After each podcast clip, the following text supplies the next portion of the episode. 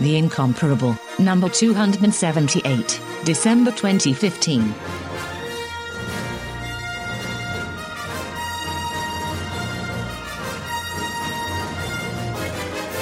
Hello, everyone. Welcome back to The Incomparable and another in our series of shows celebrating and discussing Star Wars Episode 7 The Force Awakens. Hey! I am your host, Antony Johnston, and as you have probably noticed, I am not Jason Snell. Uh, in fact, I'm not even one of the usual panelists because I live in the UK, and normally when those guys are recording, it's about 3 a.m. here. So uh, instead, we're, we've decided we're going to call this episode How the North Feels About Star Wars, and we're recording at a more civilized hour for a more civilized show. Uh, thank you, Liz. one person, that'll do. Sorry, I'm, I'm very cheap for Star Wars jokes. You will fi- usually find me, funnily enough, elsewhere on the Incomparable Network, hosting uh, the podcast Unjustly Maligned, where, by coincidence, we have, in fact, well, other my guests have, I haven't defended uh, the Star Wars prequels um, to a certain extent, anyway. But Shame my. I know, but my love of original trilogy Star Wars runs very, very deep and very long, right back to seeing A New Hope in the cinema when it was originally released. And so, joining me to talk about, let's be honest, the true successor to that original trilogy is from Scotland, Liz Miles. You heard her laughing a minute ago. Hello. Also from Scotland, James Thomson. I'm silently giving you a thumbs up using a lighter. I love that bit. And finally, across the pond in wintry Massachusetts, it's Dan Moren. It's very seasonable in wintry Massachusetts. It's a balmy 50 or 60 degrees Fahrenheit here. So, yeah, maybe a little less north than usual. I have no idea what that 50 what's that mean? What I is don't that? know. What's It's- that in it's like- real temperatures? It's like it's like cool and rainy. It feels, It's like Scotland, basically. it feels like Scotland here. It's actually unseasonably mild here as well at the Yeah, moment. it's really warm. Well, I wouldn't go that far. well, I came out of uh, uh, Star Wars at like three in the morning wearing a t-shirt, and I was not uh, oh wow. not falling Wow. to the ground. if you're just joining us, this is the weather podcast.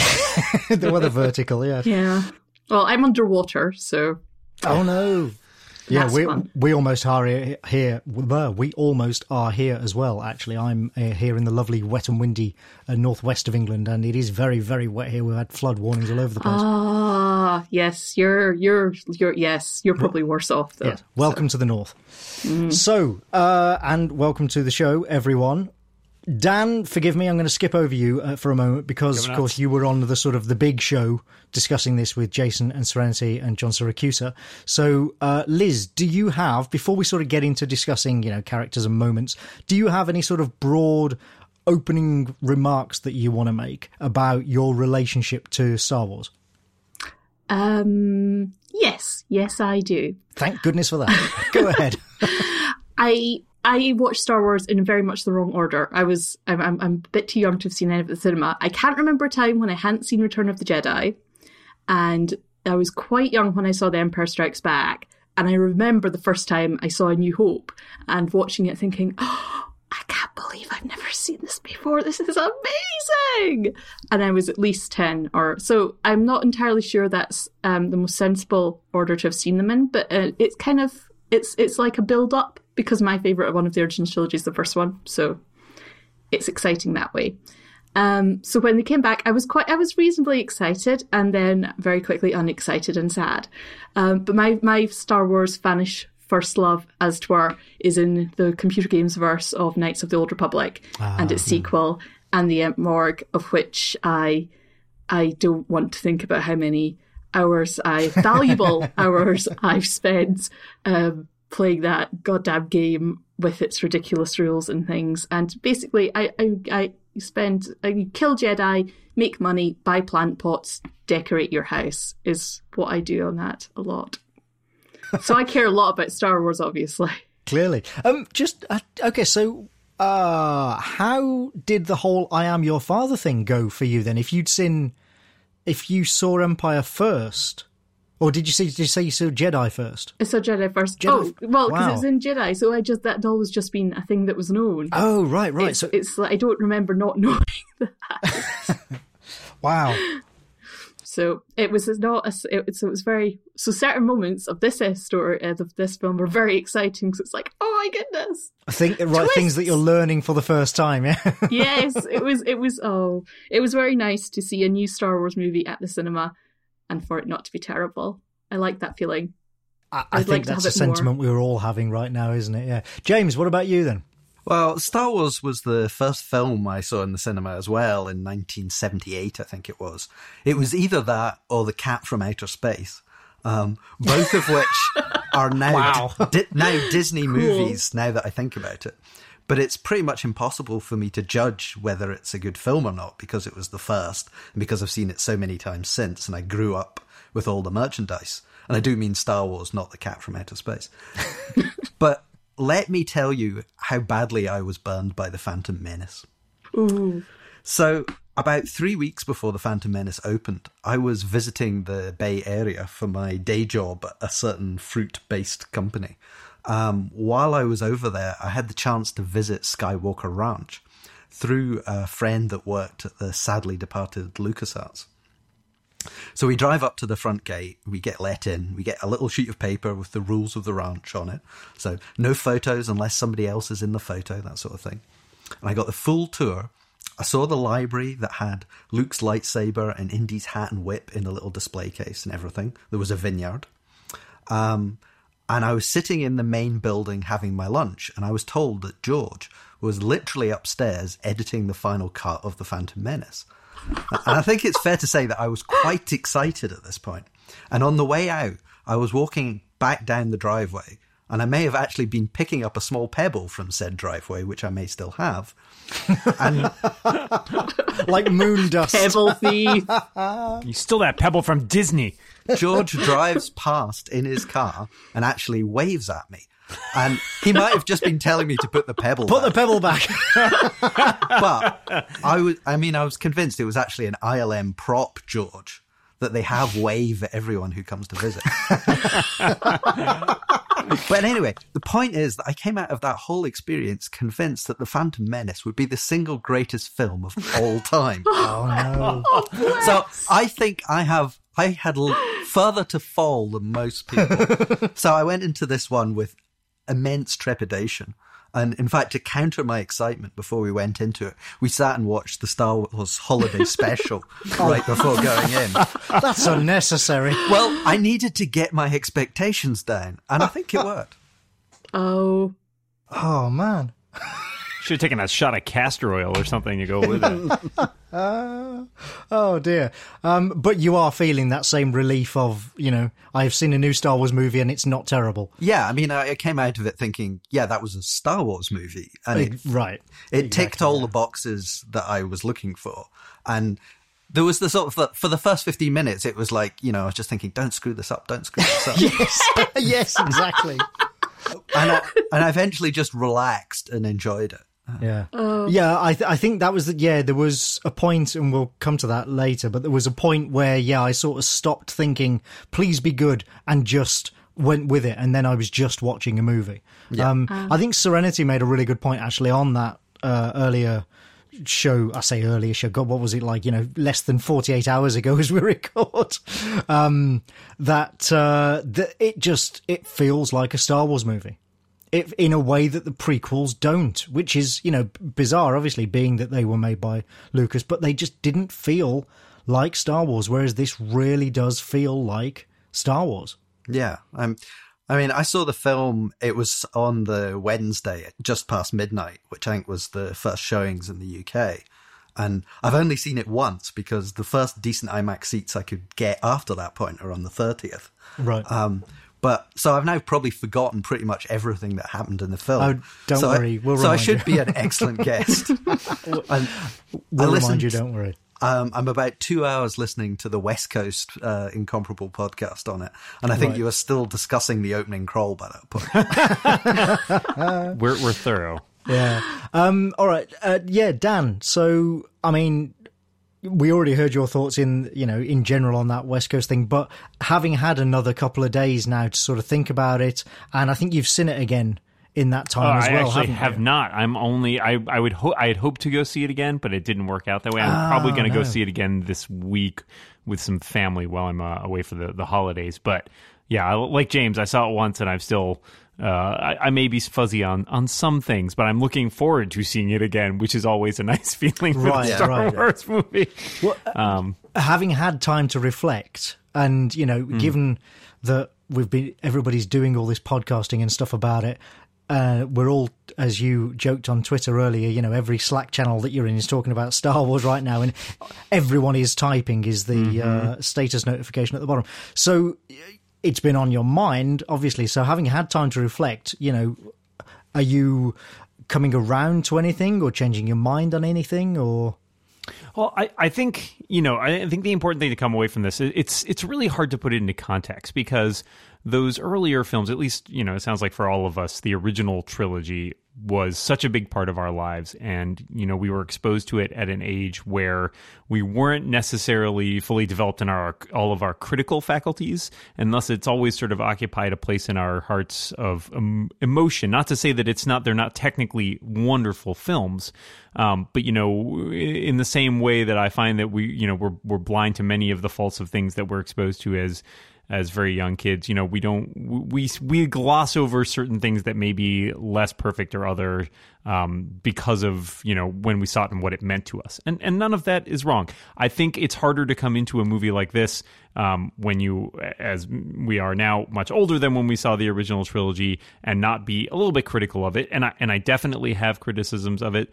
Um, I I think it's very hard for it in general to occupy even the same sort of level for me. I, I watched two days later. Um, I I after I saw Force Awakens, I watched Return of the Jedi to show my cousins' kids because I've watched A New Hope and Empire Strikes Back with them, and we're you know it's like time for them to see Return of the Jedi, and it was interesting watching that in such close proximity to the Force Awakens um, because you know you're sort of jumping from uh, seeing Han Solo as a you know as a grizzled old gray haired guy to you know sort of back into his prime and and sort of trying to make that connection of okay this is it's the same universe. It, it, I think it probably has a certain amount of disconnect in it as well um, because I, I did like the film and and like I said I'm, I'm looking forward to seeing it a, a second time. But in some ways it also solidified for me that I can divorce this to a certain extent from the original trilogy and say like okay you know this is this is going back and revisiting some of the same characters. But if i really wanted to you know just sort of view the original trilogy as its own self-contained thing i, I feel comfortable doing that. Uh, and and in the same way i imagine some people might feel similarly about something like you know Doctor Who, which obviously had a huge hiatus between incarnations as well. Um, so that there are people you know who who might like you know the classic Doctor Who versus the more modern Doctor Who, and there's connections. It's undeniable that they take place. You know that there's sort of a continuity run, running through all of it. But you know you can also still feel comfortable picking and choosing the parts of it that you want to think about.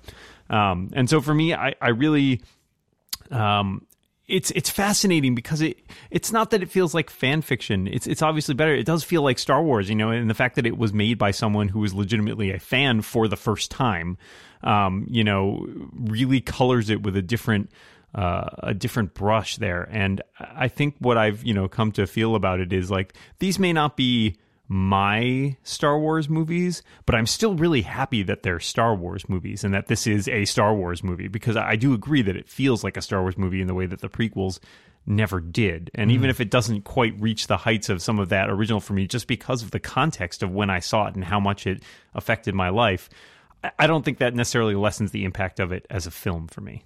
Well, and just talking about the originals, treating the originals as a self-contained unit, I've been doing that uh, for the last what 15, 20 I- I think years. we all have, Because, right, extent. exactly. Because uh, well, the thing was that I saw Phantom Menace in the cinema, and like everybody else, I was terribly disappointed. But I was so disappointed that I didn't even watch the other movies until I until I did the sh- the Yeah. podcast about them earlier this year on Unjustly Maligned. I had not even seen Clones or Revenge of the Sith.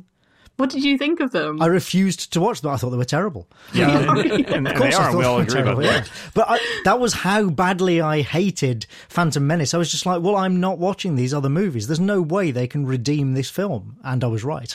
Yeah. I mean, well, I went from watching, you know, having seen Phantom Menace five times in the theaters because it took a while for it to sink in. Um, well, hey, hey, at, at 19, again, once again on that knife's edge of being a kid and being an adult and thinking, Right, Are I, I was a, these I was much older than you when I saw yeah, it. are yeah. these, am I, am I wrong? Am I wrong somehow for not liking these movies? Is this a fault of mine? there was a there was definitely a feeling watching it, thinking this isn't good. is Something's it?" not right. Yeah. And, Yeah, and- and exactly. just that. Well, you know, the music's right and everything looks right, kind of. Oh no, it, didn't. doesn't no. look right. That, Well, a okay. big, big. But on the point. flip It's- side, like going into this movie and trying to, I think it is like you guys were saying, like the don't screw this up, don't screw this up mentality, and then being able to sort of like, you know, take a deep breath and say, I'm just, I'm just going to watch the movie. Like that's a challenge, right? Because there is so much of this period where it's like you're feeling like resistant, like, am I going to get burned again? Um, is this all a mistake? And then it takes some time. And that's why I'm looking forward to watching it again because having only seen it once, I still had to contend with that whole feeling of, uh, it's, should I commit? Should I let my should I open myself up to be hurt again? Trust me, totally holds up. Yeah, I'm looking forward to it. I, I didn't buy a single piece of merchandise before I saw the film because last no, time yeah. I bought lots of merchandise. Oh no! James owns a full size battle droid. I found uh, uh, in box my collection of you know like Anakin Skywalker figures and Watto and whoever else that I had no idea who these people were. And uh, recently, when there was the the Force Friday thing where all the merchandise was released for this film, I took a picture of all of them and tweeted it and said, "Oh, I'm so looking forward to seeing this new film." Um, Wow. Just to remind everyone. Yeah, I I have no memory of. I mean, I have a couple of memories here and there, but no overall sort of memory of my life before Star Wars. I, I literally, I was five years old when the first Same- same when when A New Hope was released. I saw it in the cinema. It was one of the first, not the first, but one of the first films I ever saw in the cinema, and I literally do not remember my life before that point. Um, I, you know, toys, Panini sticker albums. Remember those Brits? Um, the the first album I ever owned that my mother bought for me when I was, I think, seven years old was the London Philharmonic Orchestra recording the Star Wars theme music and like very, you know, Luke's theme and Leia's theme and what have you. Um, and it only it wasn't the whole soundtrack. It only took up one side of the album, and the other side was, I think it was Holst the Planets. It was really strange, but it had a X-wing on the front, so that was good enough for me. when, when I was when I was a small child and I was teething, I, I chewed on the foot of a Wookiee.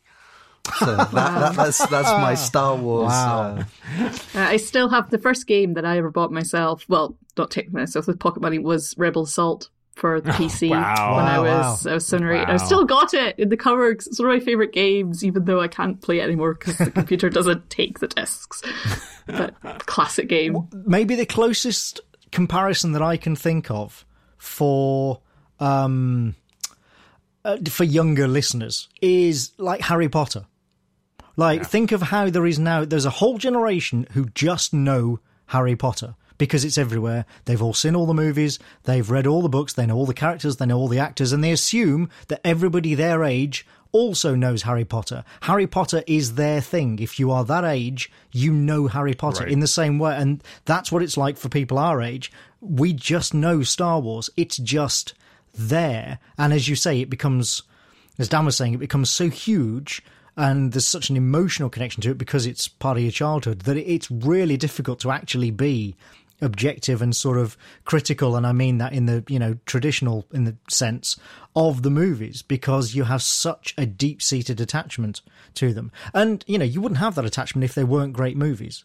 Let's not forget that. That is Sure, kind yeah. of you know all uh, intellectual stuff aside. If they weren't actually just really good entertainment then we wouldn't have that emotional connection to them but yeah, that's kind of I think that's the best comparison that I've been able to come up with to make people realize what original Star Wars was like. And for this, I have I did the whole the full Siracusa.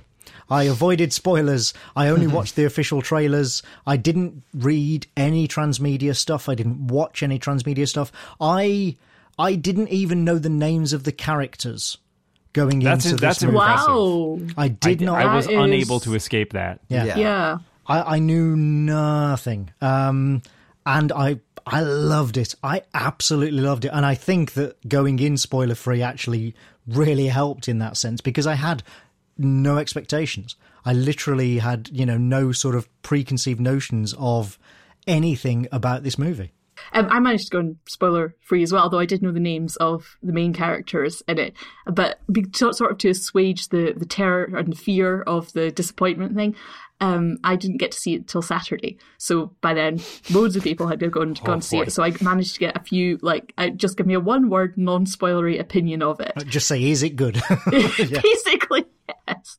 And everyone said, well, it was all positive. So it was like, okay, it's not going to be terrible. I can relax. And as soon as, in fact, as soon as the scroll came up and I read the first three sentences, I was like, I can breathe out now. It's going to be fine. nothing, nothing about trade disputes. yeah. Nothing about trade disputes. I, I think we had an advantage in the UK because we saw it like more than 24 hours before the Americans. Oh yeah, we so- we really hate you for this. Yay! I didn't actually. won I saw it on. Friday, so Well, I, so I saw it in the midnight showing. So like there was no real chance of being spoiled unless any Australians had popped up. And uh, it was it was good because I was going into it without knowing whether it was good or not. Because if if everybody had told me for Yeah. a week that this was a hmm. really good film, then I would have had more problems. I think. yeah, um, I, I tried to avoid even that because I was super uh, worried. I just switched. I closed down Twitter. I didn't go on Slack. I mean, I, I barely. Hmm. All I did was read my email, basically, and read my replies on Twitter from Monday through to w- Friday. I- I- that's most of what I did, and yet still, I got like people in the replies. I, I would like post things, and they'd be like, "Oh, don't worry, I think you'll enjoy it." I'm like, "Don't even tell me that." I think you'll enjoy the bit where so and This so is this is why I only wanted a one word review of it because that meant you could keep it that you couldn't oversell it with one word. Right. Really. Yeah, So- true. Well, apart from unless, unless everybody said fantastic, you know, amazing, spectacular. Yeah. yeah. Yeah, but I, I, I think I think yeah. Well, no one did that. It was it was so I feel okay. So they're they're obviously sensible people. Hang on, before we go any further, actually, let's just let's for people who are listening, who if you're listening to this and you haven't seen the movie yet, uh, I question your life choices, but sound the spoiler horn.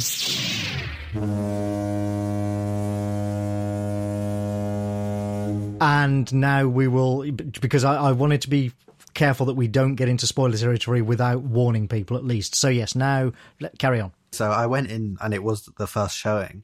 And while I may own a full set of Jedi robes and possibly more than one lightsaber, I decided not to wear them and just go with a sort of understated New Hope-ish t-shirt.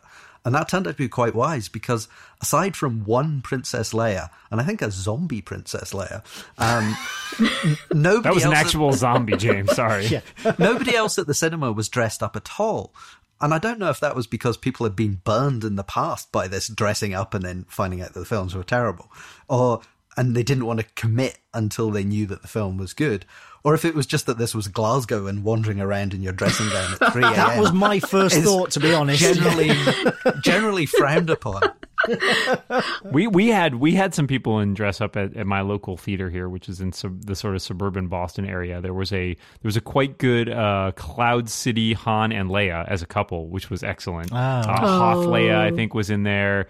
I feel like there might have been a BB-8 too, and like it was it was pretty good. It wasn't like a ton. Like having been to Star Wars Celebration earlier this year. Wait, how do you cosplay BB-8 without taking up three seats in the cinema? You know, Giant- people giant come up with some very clever things. uh, I think it was like a hat. It was like a little BB-8 hat of just the head.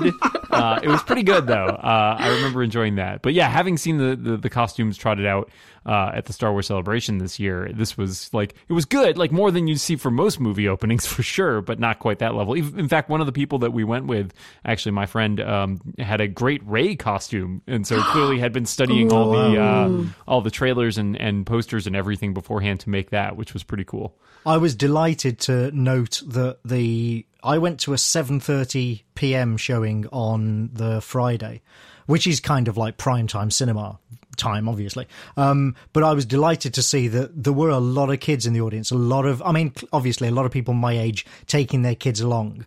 Uh, you know, sort of for nostalgic purposes and all that. Um, but yeah, just a lot of kids, and the kids all really enjoyed it. You know, they, you could hear them all gasping and whooping and stuff while the film was on, and then coming out afterwards, they all clearly had really enjoyed it. And I'm talking kids, you know, between the ages of six, seven, and maybe you know eleven or twelve, a good, fairly good range. So that I thought was really, really positive. And I just want to quickly conclude my points by saying the, the, the my concern, like most of us, was, you know, even if it's entertaining, will it have an impact on me? Will I be thinking about it afterwards? Because, like, say, the Trek reboots, J.J. Abrams' Trek movies, are entertaining movies. I think they're great movies. But I, I walked out the cinema and they just left my head, you know? I wasn't thinking about them for days afterwards. Whereas this, yeah, I have been thinking about this movie ever since I saw it. So I think it's safe to say that for for me at least, it has had yes, not as much impact as the original trilogy, but still much more impact certainly than the prequels, um, and the many many other movies I've seen recently as an adult. Well, I mean, and part of that I feel like is this the the place of this, as we discussed a little bit on the main show, the the place of this as the um the launch pad, right? You know, because unlike so many other movies where it's like, well, this movie's going to come out, we're going to see if it does well or not, and if it does well, there will be a sequel. And sometimes you lay down threads in that first movie where you're like, oh, you know, this might come up later. And so having a situation specifically where there's a foregone conclusion, we already knew that the, the sequels were coming allows you to do things that leave the uh, you know questions to be answered much more blatantly. Like this is the first chapter of a story in the way that a lot of movies, and, and not to say it's not self-contained, it doesn't tell a story within itself, um, but the idea that like this is only the tip of the iceberg. It deliberately think, leaves a lot of threads dangling, yeah. Exactly, and it provides you with so much opportunity to speculate about what is going to happen next because we already know there is a next. You know, it's not just like, well, if they decide to do another one, it might be about this and that. It's like, no, no, no, this there is going to be another one. We know this leads directly into it, and therefore we get all this chance to speculate about like what's going to happen with this and this. Who who is this person? What does this mean? You know, and so I think that's that's a particularly rich vein for speculation. Mm, absolutely, it does worry worry me a bit though, because the the whole like we're going to get a new Star Wars film every year until we die, and, until you die. No, I, is that I shall live forever. um, but you know, it, it's it's like you know there were three films, as we all know, and now we're getting all these new films. Will they be and, devalued? Yeah, I mean, it's like the first one obviously is going to have a massive impact, but is the, you know, are you going to have diminishing returns? And, you know, with all the spin off films, are we going to be, because, I mean, I, I really loved the uh, first Avengers movie.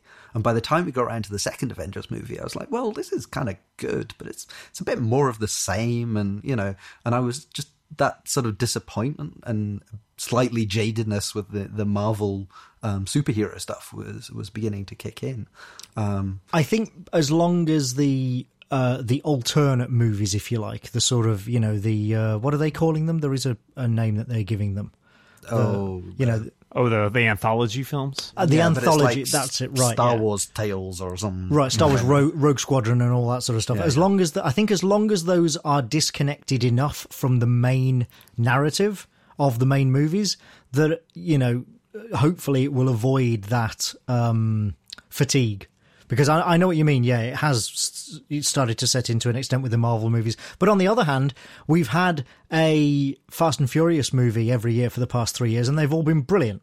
That, so that's well, apart from three and two and no, no, yes. no. I'm saying for the past three years, ever yeah, since ever since Fast Five, basically. Yeah. Um, so you know, it can be done, and with different directors as well, that helps hopefully keep things fresh. So I'm just looking at the poster here on the Wikipedia page, and I've remembered um, when I saw the poster, I at first thought that the woman was holding some kind of uh, Darth Maul like lightsaber staff. And then I, I looked closer and realize that that's the guy in the mask's lightsaber and she's just carrying a normal staff. And I actually thought, oh, they del- that's a bit of a cop out. They want you to think that she's a Jedi, but actually she's not. It's just an optical illusion.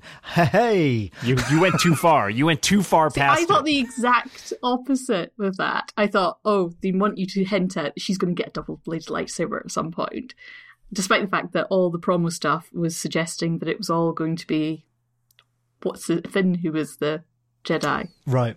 Well, including the main poster, he's holding the blue lightsaber in the poster. Yeah. Right.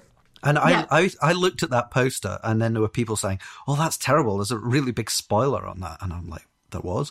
And I would look back, and I, I hadn't seen the sort of Death Star like ball that was in the background of the shot. Like, Did I was you not just, see it? I, I don't know, but I was like Kinda so blends focused in. on all the people in the front, I didn't see this giant thing. But oh, then I, but then I Is decided that really a spoiler, though? The, the evil empire's plans a super weapon. I would never have guessed. a ball-shaped super weapon. But I did decide. Basically, I, I looked at it again. And I thought, no, that's actually it's BB-8's dad. So yeah, B- BB7.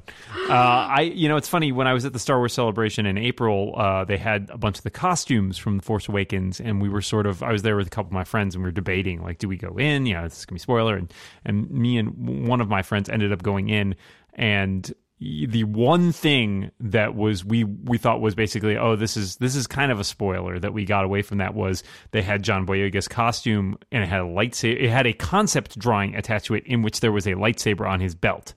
And we're like oh it gave away that he's Ah, gonna have a lightsaber which of course is also kind of a fake out. So in that way yeah. it was funny because it set like you guys with the poster it set me up thinking in one direction.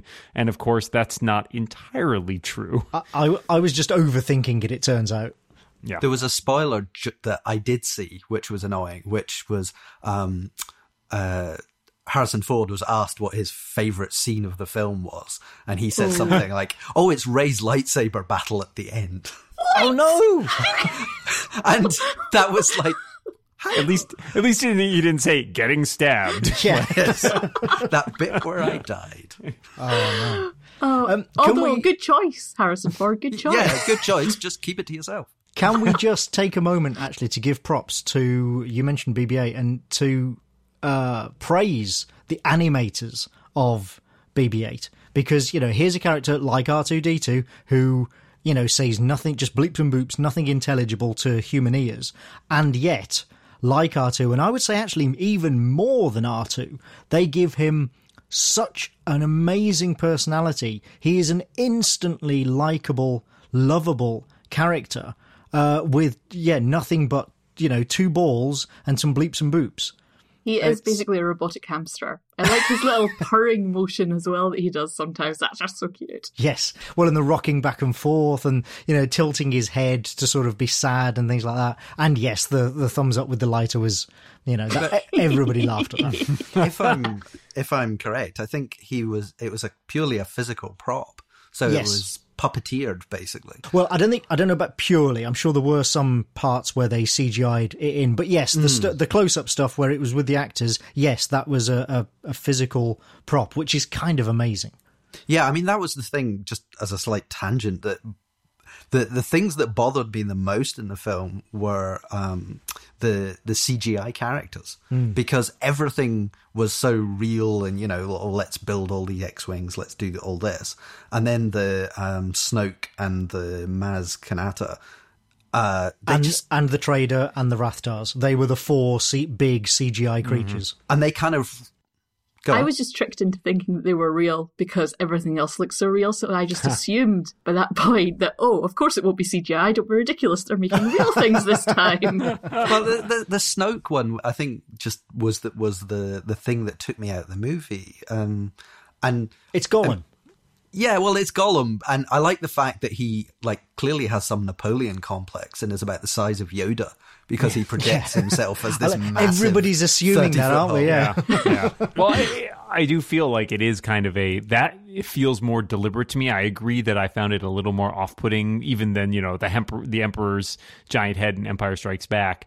Um, but I have to wonder if that that's a deliberate obfuscation. It certainly seems like it. But I and I really liked Maz as a character. I do agree with the people who are asking, like, could could we? Because that's the fabulous Lupita Nyong'o, and couldn't we have just had her, you know, Yeah. as a as a live actor? And I feel like it probably would have been felt like a very different character in some ways. But I would have been totally okay with that because she's she's obviously fabulous and I, she does a great job with that like CGI character. That might be my Yeah. favorite CGI character. I thought the character was good. It was just visually, I think it took me out. Right. And also the fact that as soon as I'd thought of Edna Mode from The Incredibles, that was stuck in my head. Yeah, I It's- she's the kid of her and Yoda. Yeah, I kept thinking of Hetty from NCIS Los Angeles. um, I was. I was thinking about these CGI creatures, and yeah, like I said, there's four main CGI non-humans in the movie, and they're all obviously CGI. Like none of the none of them sort of passed the test of like, oh, I didn't realize that was CGI. But speak for yourself. Oh, sorry, Liz. Some of us are easily filled. but I, I then I was thinking about it more, and especially when I saw it again, and I thought, you know, is this any worse than things like the Rancor or the Hoth wampa or Yoda, like in the original trilogy, where they were either puppets or stop motion, and it's not like we didn't know. You know, it's not like we couldn't tell that they were special effects as well. You know, I, I was going to argue with you on that point on Yoda, who I, Yeah, who I think I agree. yeah, th- there's a conscious knowledge certainly that this is not a real thing. But just even going back and watching that and knowing that he's not real, there's something there's an animus, like a human animus to him because of the fact that there is a a person portraying it in like a very physical way that that always that I find much more plausible. Um, and- don't get me wrong, the performance is amazing. Uh, and, you know, I mean, The Dark Crystal is one of my favourite movies ever, and that's the same, basically the same sort of puppetry as Yoda. You know, I have nothing against it, and I think it's it was an amazing performance. Certainly better than the CGI Yoda that we got in the prequels. Oh, God, but I will agree with you on the sense of the Rancor. You know, having gone back, like I said, just watched Jedi. You know, it's clear to me that based on just sort of the camera angles and stuff, that the Rancor is clearly a model. Still scary enough for my like, you know, my cousin's kids. To Of like, course, no, yeah, look at that. But it's it is it is. There's it's like watching a Ray yeah. Harryhausen, you know, Jason and the Right, Argonauts with the animated exactly. skeletons. We can we know it's a special effect, but that doesn't make We can it suspend that disbelief. right. Yeah, but I think for the rest of the film, eh, you know, it, it's something that you could look at twenty years later or something, or thirty years later, and it it would hold up. Uh, and I think that's one reason why I think the the original films hold up, especially in the sort of despecialized, let's strip everything out of them versions, um, because you know they were physical things that they were filming, uh, and you know the, this film is in no way as bad as the prequels in terms of the CGI stuff, but Yeah. those those were the things I think that s- stuck out because everything else was just right. Yeah, I think it's I will definitely having having real sets made. I think it also made such a huge difference to the actors' performances as well as just the way that you were looking at it. You didn't feel that you were watching someone else play a god awful computer game for most of the time. and uh, yeah, I, I, I'm okay. I'm always prefer model work to CGI, even when it's like cheap model work. Because it just it will look better if it doesn't look better now. It's going to look better in ten or twenty years' time anyway, and uh, and I think here it did feel that although they did use CGI, it was in service to the actual real stuff rather than trying to use it to replace anything real. That that's one of the things that I'm really looking forward to is whatever massive extended box set Blu-ray we get with all the making of stuff because there's probably oh, tons I of cannot CGI. wait for that. there's probably a ton of CGI that we're not seeing. Oh, it, yeah, th- this is the thing. Like, these four creatures are the obvious CGI bits. I'm sure there isn't a frame of this movie that Yes. doesn't have some CGI in it yeah. somewhere. But and that's, that's, the how beauty it should of it. be used. Yeah. Where it can be put in seamlessly so you don't notice it, not to be used as the whole construction and foundations of your Yeah, thingamajig. yeah. Exactly, exactly. So, uh, all right, let's move on to characters. Let's elephant in the room. Uh, Is there it- an elephant? Yeah, uh, yeah, he's in the background, wandering around with a stormtrooper. on He's his back. CGI though. Yeah, Oh my god, is Jar Jar Binks in this movie and I just didn't notice? Is that what you're trying to tell me? No. Oh, So we uh we were talking about this off air before we started. There is this whole sort of there's the backlash. You know, there's people doing their hot takes uh, about how this is actually a terrible movie and we're all fools and you know oh whatever. my god, is it? Am Oh, I yeah. tricked? You- But don't go on the internet. It's a terrible place. Um, and Rey. People complaining that Rey is a Mary Sue and she's overpowered and Who all of this people? rubbish. And, And- right, I want to get specifically, uh, Liz, I want to get your opinion about that. Oh my god. what? Can I swear in this podcast? Is that You'll probably get red out. If anything deserves Uh, it, it's, it's all right. this. I'll, I'll switch to British now.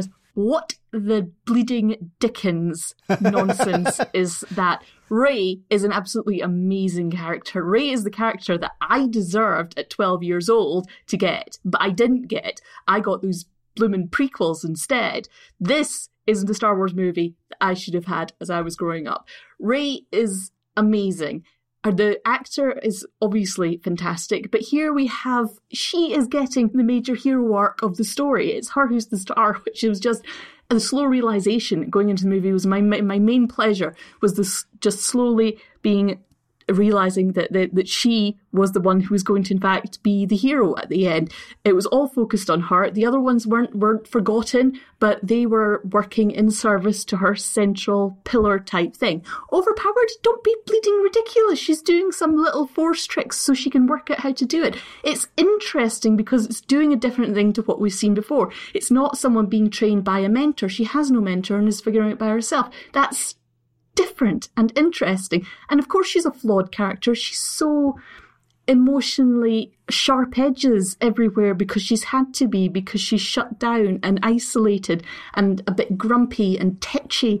And she just happens to be really good at engineering as well. Well it makes sense given the context that she's out scavenging all this tech all over the place. Why not? And in order to survive she's going to have to keep her little um, land speeder thing going anyway. So um yeah Rey was amazing. And my actual favorite moment in all of the Star Wars movies now is the moment we get in the fight where we know what's happening when the little lightsaber starts to shake, but actually seeing it shoot out of the snow past um, Kylo Ren.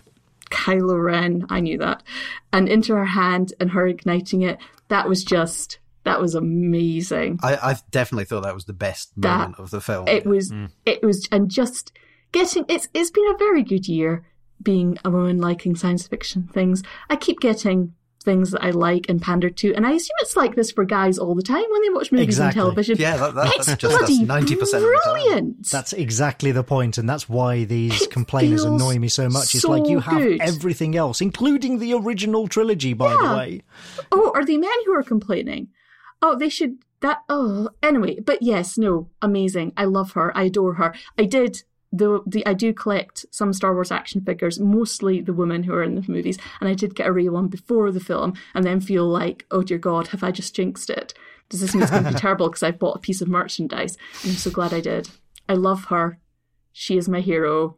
I agree with you 100%. And it's interesting that you mentioned her sort of being a damaged character emotionally because that's uh, a sort of an argument, a discussion that I saw between uh, several women actually on Twitter talking about this a couple of days ago and saying that, you know, what a lot of the fanboys are missing is that yes, she may already know how to do a few things that she won't need to be taught. Like she doesn't need to be taught how to fly or how to fix a starship or whatever. But instead, what she will have, and you can see this coming, is she's going to have an emotional arc because she is clearly so emotionally flawed as a character. Hmm. Whereas in the original trilogy, even Luke, okay, he was a bit whiny, but basically he was pretty much all there. He just had to learn how to do a few things like, you know, use the force and fight with the lightsaber and stuff. Yeah. She knows how to do some of that stuff already, but she is so damaged emotionally. And I think a lot of, frankly, male fans are missing that because it's not something that we normally get with male characters. It's not something that we normally have to kind of think about as a character arc. I think it. Uh, well, I, I think it's quite actually quite kind of a popular one. Where it's it's got a slightly different emphasis, but where you have a male character who is like emotionally withdrawn. And he needs to find the right woman to help him heal and become an emotionally rounded person. That's a fairly common trope.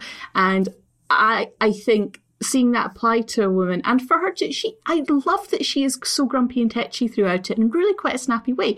It's great because that's often those are so often portrayed as very negative things on a woman. You must be look pretty and nice and be happy and pandering to everyone around you. And she doesn't. And it's it's fab. And just to make it extra delightful, she's paired with with Finn, who is another very emotionally damaged character who looks as though he's going to have the hero arc, and our gung ho hero who doesn't have is is completes their sort of little trilogy, but is in the sort of the little box of the trilogy is is the the white guy hero who can pilot really well, and it's sort of it's it feels so much like it's been written by someone who really cares about not excluding people from the Star Wars universe, and instead of oh it's just it makes me so sad with the Star Wars movies how there's basically I know there's more than one woman, but basically there's one woman in each film. And here is a film that, even if it's not 50 50, it's still bajillion times better close, than yeah. any What- other one. It's gorgeous. One of the things I was going to ask is in the cinema, what was the gender split? Because uh, in the showing that I saw, which was, you know, like the first showing, it was way less than a quarter of the people in the cinema were women.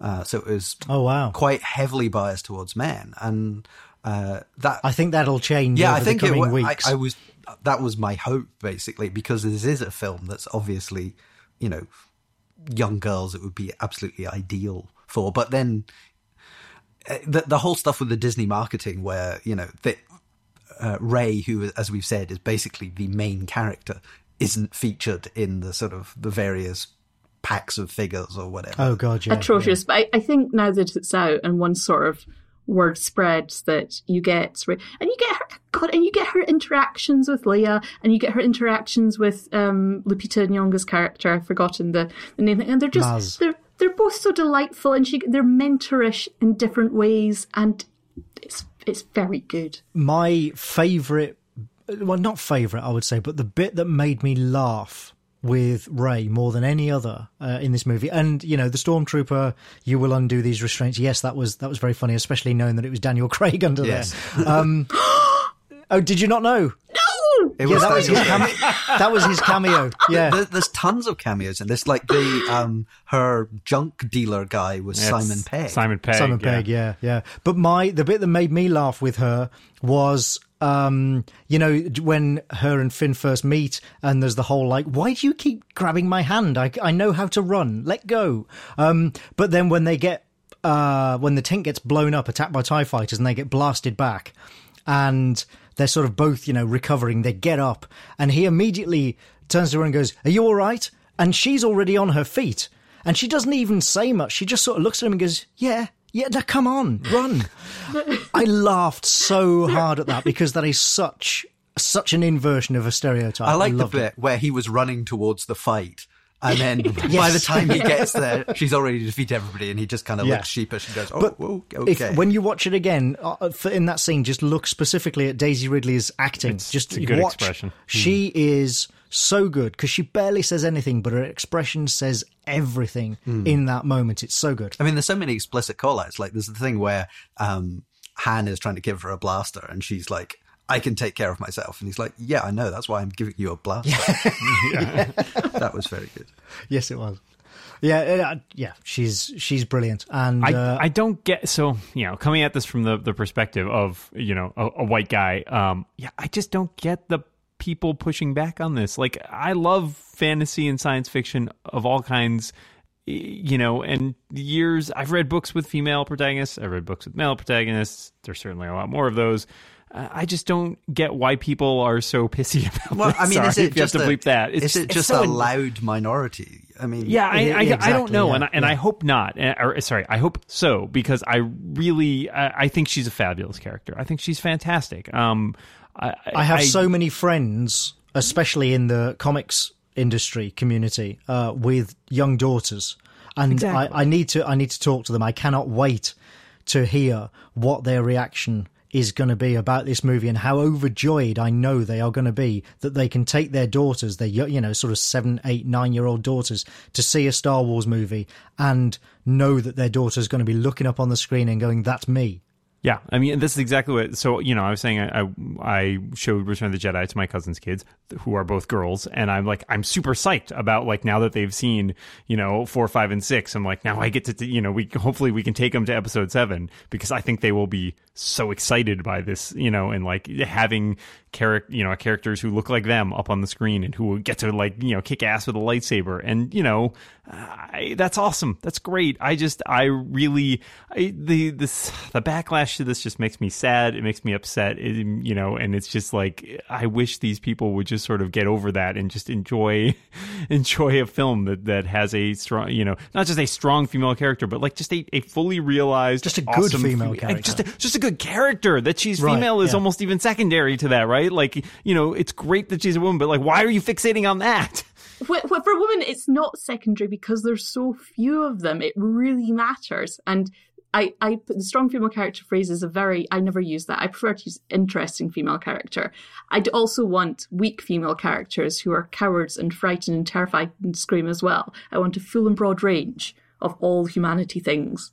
Yeah, and I want to say not that I didn't mean strong as in like Yeah. physically or emotionally strong, but as like a, a strong character, right? Like a character who is built well, a three dimensional character. And I, you know, It's such not a trying to- misunderstood phrase, that isn't it? Strong Yeah, female exactly. It's, the wrong, it's Well- a slightly wrong emphasis. Yeah, yeah. The well developed people- character who is not just like there as the girlfriend or as someone to be like, as in so many, you know, franchises, killed off to give the male protagonist a reason to go do their thing, right? Like all of that is terrible. And it's uh, just. And Liz you is know, right; it does matter. Um, I mean, there's a there's a, a wonderful line that Joss Whedon gave in an interview many years ago, which I have stolen and used myself many many times because I write uh, comics and you know books and stuff with female protagonists almost exclusively not quite exclusively but almost exclusively. And whenever i get asked why why is this character a, a, a woman? Why do you write you know focus on writing strong female characters? I always give the same answer that joss whedon gave which is because it's 2015 and you're still asking me that, that question It's a very And when good he said it it was 2003 but you know Yeah. Oh, you get gosh, the- you get the point. gross. I, I didn't mean to say it's unimportant that she is a female character. Obviously, uh, you know, I think that's it's tremendously gratifying to see that in a in a Star Wars story. Honestly, because why not? I guess is like the always the thing come down to is like why sh- there's no conceivable reason this should be the domain of you know of of men in any way. And you know, say what you want for the the prequels, but at least they did you know develop you know female Jedi. and They had like a little bit more representation in some of those, like you know, rather than in the original trilogy where all of this Je- Jedi that we see are men. Um, and especially if you then go on and watch the Clone Wars or the Star Wars Rebels TV series, in which Yeah. there are many female characters who play really important roles and are awesome. Um, you know, it's it's great to see that reflected in the in the main franchise. Have you seen Yeah. the? Um, I think it's the, the sort of Lego Star Wars um, Droid Tales. I think the little uh, TV series because I know of them, but I haven't watched the, them. the, They're fantastic. the most recent one I saw had uh, the best line in it, and somebody says to Yoda, "There aren't many women in the Star Wars universe," or something like that, and he says, "Hmm, fix this in the future, shall we?" Or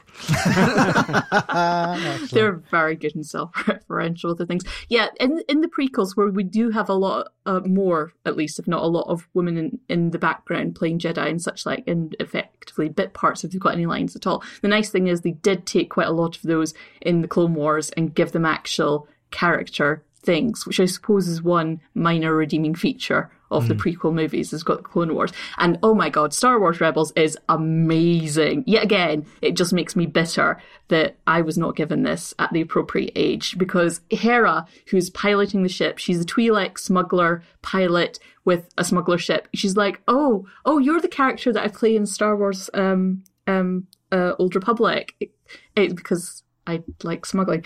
Um, yeah, it's just oh, it's just you feel so validated and like a real person when you see reflections on the television. It's great. Exactly. And the whole business of her being overpowered as well. Again, when I watched it again, I was really watching for this. And I, uh, you may have seen it floating around online. It's become a bit of a, it's been passed around a lot. I did um, a graphic talking about the original trilogy and pointing out how Luke, Han, and Vader, well, and the prequels, were all incredibly high powered characters. You know, they were all track crack shots, awesome pilots, great engineers. Han was multilingual. Uh, uh, you know, a princess fell in love with him. Luke destroyed the Death Star with his eyes closed. Vader became the most feared Sith in the galaxy after being hacked to pieces and survived. You know, all this stuff. And yet people are saying Rey is overpowered because she helps Han fix the Millennium Falcon and she beats what is clearly a fairly novice Sith in a lightsaber fight and he's injured very badly injured by the way and she still almost gets beaten by him. So this whole idea that she's overpowered is just absolutely absurd and i, I guarantee if in an alter- alternate universe where this is a male character not a single person anywhere is saying oh he's a bit overpowered that character isn't he Weird. that. what does it It's- matter that they're overpowered? It's not a video game where you have to have some sort of you know balance. they I understand the They're not these. These are fictional people. They have to be, you know, exactly as they are in real life with their hyperspaces and laser swords and right, yes. far-flung empires. and I will- draining oh, a sun draining the sun that you're orbiting of energy to fire a weapon. Now, I mean, you know, yes, it's Star Wars and the physics doesn't make any sense, but that that was the one bit that I was like, wait a second. Like, if we're going to get into Oh, arguing that good BB-8 point. can't go on sand, then I just oh see, I would completely buy the BB-8, but that actually is a very good point about the sun. The thing that I had a problem with was when they actually fired the weapon and you saw it shooting across stars, and I'm like, how fast is that energy going? Oh, Because they say afterwards that it's a it is a hyper light speed weapon.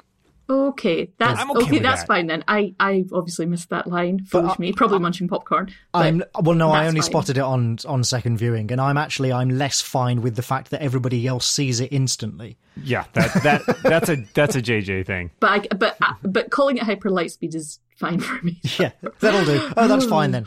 there was a comment that everybody saw it at once because there was a tear in hyperspace was the comment I heard.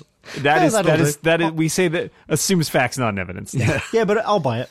J.J. Abrams, I think, said it. So, but draining the sun, less so. well, Um, Oh man. yeah, yeah. Well, I I will say, yeah, that that was there. There are a lot of things to handwave about, but again, if you go back and look at the original trilogy, you know, for Oh, yeah, years yeah. the nerds have handwaved over, over the Kessel Run in twelve parsecs, Yeah, you know, okay. eh, And which they they, even- hang a lantern on here, Yeah, which they is a great. joke about it. um, but you know, hell, uh, it doesn't really matter. It's science fiction, and this is not even science fiction. It's fantasy, right? Like you know, there's this isn't our universe projected forward. It's space It's a long time ago. It's far, far away. Don't worry too much. Just don't worry. It's Yeah. just a show. Just relax. But it, uh, t- talking about sort of bad physics and throwbacks to the original, um, what is it with the Empire putting all these vital switches and levers like halfway down a cliff face, and you know, like the, the original tractor beam around the back of a, div- you know, on a tiny little walkway over an abyss? Oh, that's how you switch the tractor beam off, is it? There's What? there's no workplace standards in outer space. the Empire and the First Order both are really they don't really care too much about employee safety. Their health plans are terrible. Like, don't worry. But when when Rey's climbing down the wall in the hangar and she sees that switch, and I'm like, why is there even a lever there? What are you going to do? Fly a starship in and lean out the window and pull I it? I assumed it was just I like a closet or something. the engineering teams must like have this union who are like, so annoyed and pissed off that they're like, okay, you know what we're going to do, guys? We didn't get our pay rise. We're putting the lever over there, if they say anything about it, then there'll be no lever. So Yeah, they're just staring at them, tapping their foot. You wanted a lever. I, I think there's just some There it is. There's some architect that we haven't seen yet, and he like really likes designing round battle stations.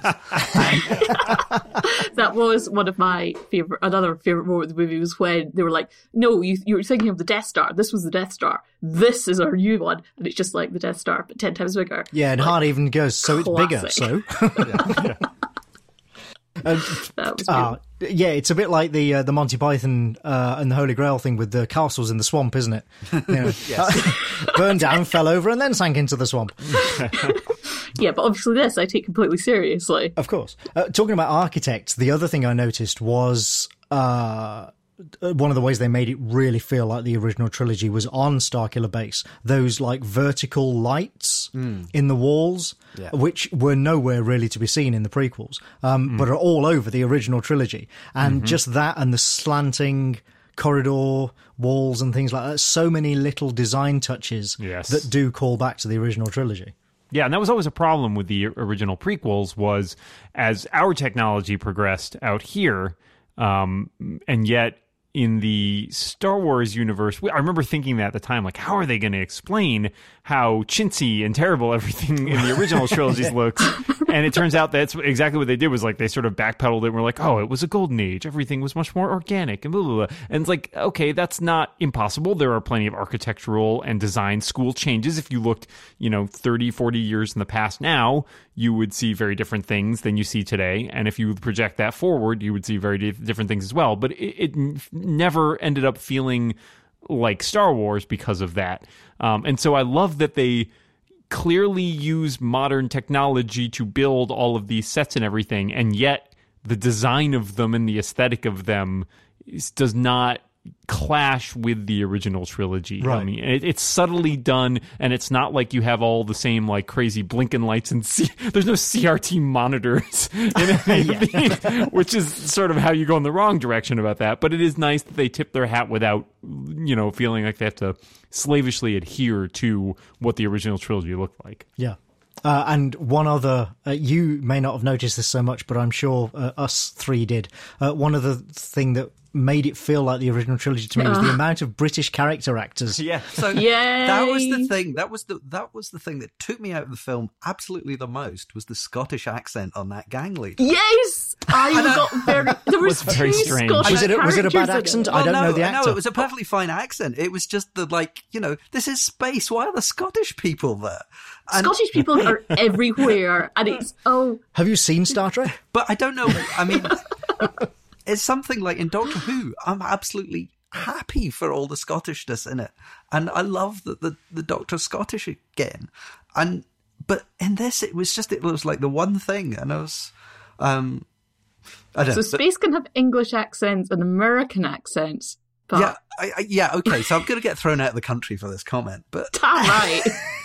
but it, it, it was just it was i think it was the thing was when he spoke there was a big laugh in the cinema because we were Oh, obvious- really? yeah because everybody's like look there's a scottish oh, person Glaswegians. Well, you are in Glasgow, so there is that. Oh, wow. I didn't realize. See, there was dignified reverence in my cinema as we well, watched our well, country that's person. For you. The, the one that really got me was Harriet Walter, who plays the nurse. Um, oh, that's who that was. I, I, I saw her face, and I kept being like, "Why do I know her?" yeah, yeah, attending to Chewie, going, "You must have been very brave." yeah i like That like was fantastic. That was awesome. I'm actually even a little bit sad that John Boyega doesn't get to use his actual accent, though. I could see the, the I could see the same people who are upset about Rey throwing a fit over two main characters with British accents. Right, this yeah. isn't Star Wars. Star Wars is American, damn it. Yeah. Uh, Yeah, I did like that the the Imper- well, the not Imperials, the First Order were sticking with the British accents thing. Oh, yeah, even yeah. though they're it means they're all evil. But We're one the villains. interesting, We've always been the villains. but one interesting thing was was um in the original trilogy, the all the officers and all the character actors sort of from Green Chill and Doctor Strange sort of turning up and that Mm-hmm. they're all tending towards middle aged men, whereas in this one.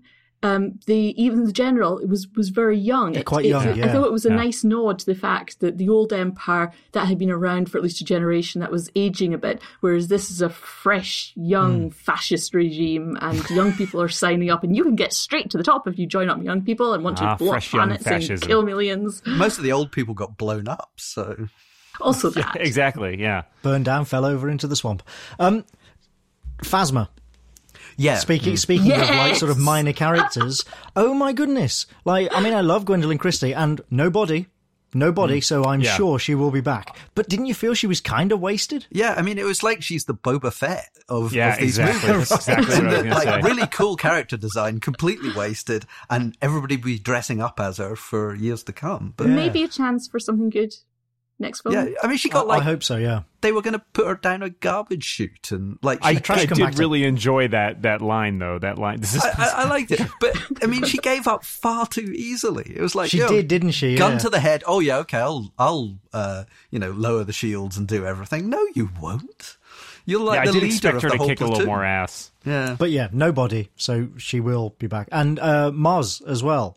Um, there was no, even though her entire place was completely ruined. Oh, I assume she's totally fine. yeah, there was nobody. So you know, she'll, uh, she'll Needs be a, back, I'm needs a new job though.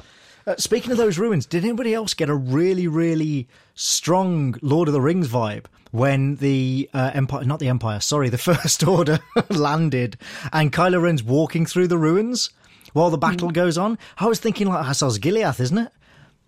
No, Well, it, it reminded me a little bit of uh, the end of A New Hope with the the, the uh, Mayan temples on Yavin Four. Um, had, Oh, had a right. slight vibe of that going on, which was not bad. I really enjoyed the design of just the outside of her place, which almost feels like the, with the um, there's almost like Nepalese prayer flags, like the Hmm. pennant flags across the. It, it's again, it, it's a nice. I feel like you do a nice job. This is this film does a nice job of the alien environments that it does Yes. display, even though some of them are you know things that are callbacks. Like Jakku feels very much like Tatooine, although a little more you know littered with debris and a little more sparsely populated, even. Um, and but that's familiar, it's sparsely right? populated because they dropped some star destroyers on everyone. I th- I found the great thing about Jakku was that it well it was it did feel different from Tatooine, which is I thought pretty impressive given that both, as far as we know, there are desert planets. It's sand, sand everywhere, and yet you're there is a very much a different feel to it, a different culture, and uh, and obviously Jakku looks amazing with what they did with the with the salvage and Mm-hmm. the debris just littered there. That was. the, the massive star destroyer. The, the- I think that was the moment actually in the trailer, in the first Yeah. trailer when I saw that bit in the trailer. I was like, "Oh, sold, sold. I'm in." Yeah, Um, it did have the same moisture farm, uh, like machine machinery as You Tatooine. still though. need moisture, though. I mean, come on, you still need to get water. I really liked the design of the uh, areas surrounding the weapon on Starkiller Base. I liked the Hmm. because say what you will about the sun getting drained, but it is it does provide that that lightsaber duel in the dark forest, which I thought well, and the sun going out fan- just as Han dies as well. Sure, yeah, which a little on the nose maybe, but I just I love the I love the look of the fight in the forest with the snow and the trees and the darkness. Like it's just it's it looks beautiful and it it, it feels unlike uh, a lot of the other Star Wars duels we've seen, especially you know the more recent ones, which always seem to Right. be in either there's lava or there's some other huge crazy background. That was one of the magnificent about things about this was they took they seemed to take the feel of the duel back to the original trilogy and what Yeah. made it so good. Yeah. And without having anyone do the most ridiculous, over the top, unlikely feats, which were of course all down to the force, but having bits of building falling across lava that you just happen to jump to just in time is just no no no. Yeah, it's And because just- they felt like video games. Yes. Well, more Yeah, than that, the fights in the prequels to me felt like watching like a kendo exhibition or something. oh yeah. Do you know what I mean? They, they didn't feel like actual fights. They felt like people showing off for the benefit of an audience. And what's interesting about them is that they are callbacks to the original trilogy. I remember, you know, before the prequels came out, people saying, I think Lucas probably saying, like, well, you know, all we've really seen eh, are untrained, like old men, untrained boys, and like a man who's more machine right now. You know, those are the only examples we have of sort of lightsaber duels. And so when we got to the prequels, they went like the other direction entirely, right? Yeah, Which is like the super trained, hyper competent Jedi doing flips and jumps and all sorts of crazy acrobatics. Um, and now we're back to sort of two, essentially two kids. Who, neither of whom is really super well trained. Obviously, I think Kylo Ren has the edge in training, um, but he's not super competent in the way that any of those, you know, prequels characters Right, were. right. Um, at best, he's probably on par with Luke from like Empire, right? You know, and and so it's interesting to see that, um, especially you know when you throw Finn in the mix too, who clearly is just like I've got a baseball bat that glows, like you know, like see what I can do with that. You know, it's it's very interesting to see the fight choreography still looks great to my eyes and modern, but it's also believably rough Yep. and impro- improvisational. Uh, Speaking of Ren uh, trailers, the snow, and all that, here's the thing. Were you all, oh, I certainly was, waiting for the bit where he walks into frame and lights the lightsaber and then the Yeah. cross guards? Like, where was that? There were, to the best of my knowledge and recollection, there were four shots in those, or four things about the trailers Oh, there were several that yeah, were not in this many. movie. There's that bit where he walks into the forest and we see the the four pronged, three pronged lightsaber for the first time. There is the stormtroop, the view of the stormtrooper landing craft opening from the inside, which we never see in the movie.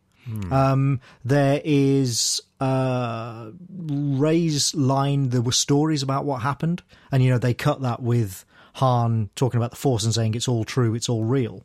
She never says that. Um, and uh, uh, Snoke saying the dark side and the light. Yes, yes, that part I caught that he doesn't say that. And some of the shots are, you know, obviously as you do oftentimes in trailers, they cut things differently. Yep. For example, in the in the third trailer where they have the minute where they it's the shot of the ship taking off and then the shot of Rey kind of looking away wistfully. Which are two different shots in the Yep, movie. yep. There's the scene where she's looking wistfully is at the old woman scrubbing things, and then there's the scene later on with the uh, with the ship taking off. So you know, contextually, there are different elements there. My biggest Right, complaint about well, and they things, flipped some shots as well, Yeah. and yeah, that sort of editing you expect. But the fact that there were literally shots in there, I mean, the one with with Ren especially, it's almost as if that was filmed specifically for the trailer because it wouldn't even make much sense in if it was in the movie, you know. right, right, and I think he doesn't even have his helmet on at that point either, which is another Ah, thing. no, that's true. Yeah, um, and which I was thinking about. But the the thing that ticks me off the most is that I love the trailer music. I love the trailer music so much, and it's all specific to the trailer. A lot of it's recut versions of original movie themes, some of which are used in the score elsewhere, but those particular constructions for the trailers aren't anywhere. I just want, I, I th- wish they had just thrown them as tracks on the end of the soundtrack, even. That would have been plenty fine for me because those are so well put together. sometimes they can't though because they're by different uh, people. Um, well, those are all John Williams. I, I for certain. I mean, he's talked about he specifically wrote new music for that first teaser, Oh, okay, and the other stuff is definitely stuff from clearly from earlier, you know, the original trilogy. Essentially, the Force theme stuff. It's just the arrangements are slightly different. Right, I, I only say that because sometimes some trailers they like will use songs that are literally from like other movies, um, and Right, some of yeah. them will use music that is actually written for the trailer, but but by a different composer. The best Yep. example, modern example of that, is the music that everybody associates with Inception. Uh, not the elephant farting. right. Um, well, but not just that, but the uh, just the sort of the, the string bit, yeah, with, that goes over that, um, that goes under that rather. Um, everybody thinks that that's in the movie, and it's not. There's something like that in the movie by Right, is it yeah. Hans Zimmer, I think. Um, but that's not the same thing, and the music in the trailer is a completely different track called Mind Crime, I think, um, or Mind Raid, or I don't know, something like that. Uh, Mind Heist, that's it. Got there in the end. Um, by a completely different composer and was written. I believe for that trailer, so it's not on the original soundtrack. Even you have to, if you want to get that, because I've got it, you have to buy it separately as like its own song because it's yeah, just completely different. So I wondered if that might have been the case here, but you say it's not. It is all John I, Williams. I'm pretty sure. I know for a fact that the first trailer was John Williams, so I would really assume the next ones were, or at Right, the worst, right. are cobbled together versions of stuff from the earlier, from the original trilogy. Because it's got all the themes. It's just you know, it's put together in different ways. As someone who spent a lot of time listening to Star Wars soundtracks, I, I can tell you where all the cuts are and where all the like little segues are and everything. I think one of the things that um, it impressed me about the film, or, or, or means that it was a good film, is that when I was watching it, I wasn't really deconstructing it, and I wasn't sort of hmm. sort of sitting Right, there going, right. "Oh, I, I like that piece of music," or or that special effect doesn't work, or, or or that kind of thing. I was just sort of totally in it. Uh, really until it ended. I mean, there was just a couple of things like with the the the um, Snoke and the um, and the, the Scottishness, which I'll shut up about. But it, it, it Go was on, James. Go on. it was just um, you know for most of it i was just you know it's it's a whole thing which i was experiencing There was um I, I tried to do that with the music actually. I was trying to listen for themes and the first time we heard Rey's theme, which I think is when she is sitting in her little AT-AT apartment watching ships blast off and, you know, wearing her X-Wing helmet for fun.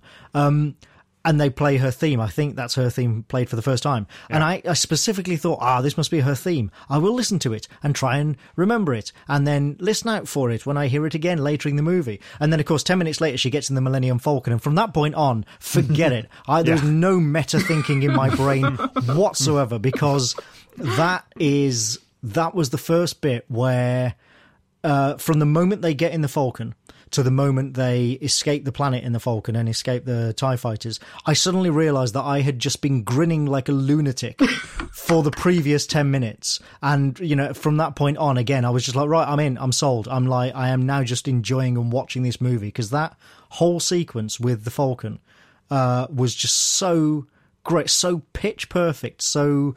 I mean, perfectly aimed, obviously, at sort of nostalgic old men like me. Mm-hmm. But the kids around me seemed to be really getting into it as well. Were really excited by it as well.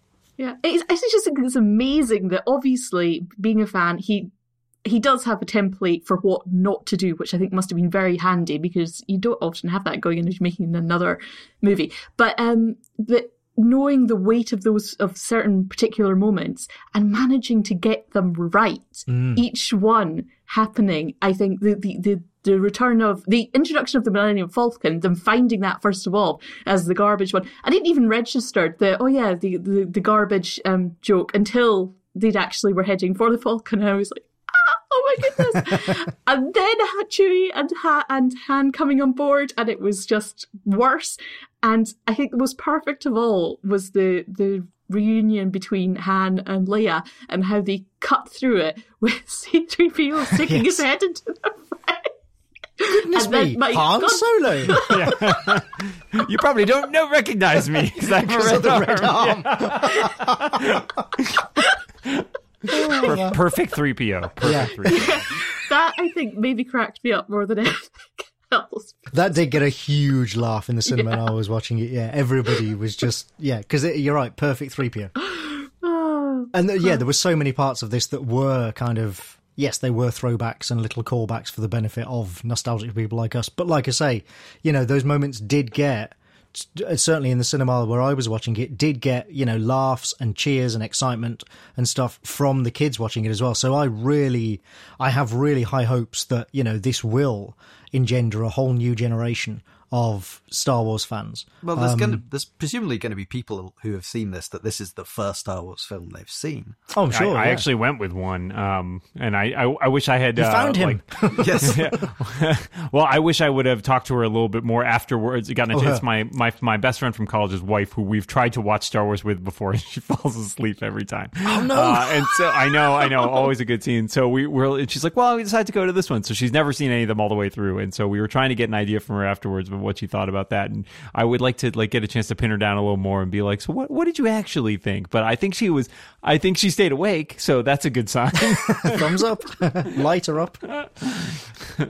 All right, Kylo Ren.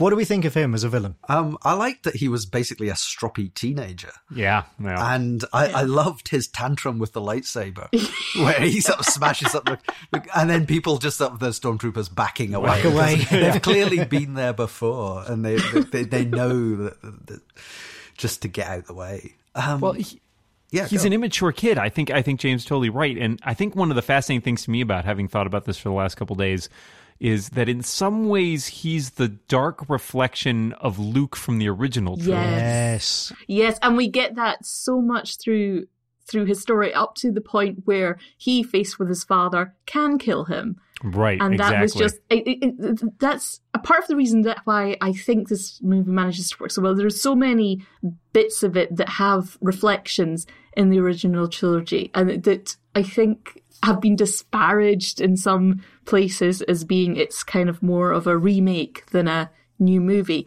But I think particularly for Star Wars, it works so well because it is all about the you know a, a cycle of a legend, the toing and froing between the dark side and the light side, and for this to be the next generation where we're getting like.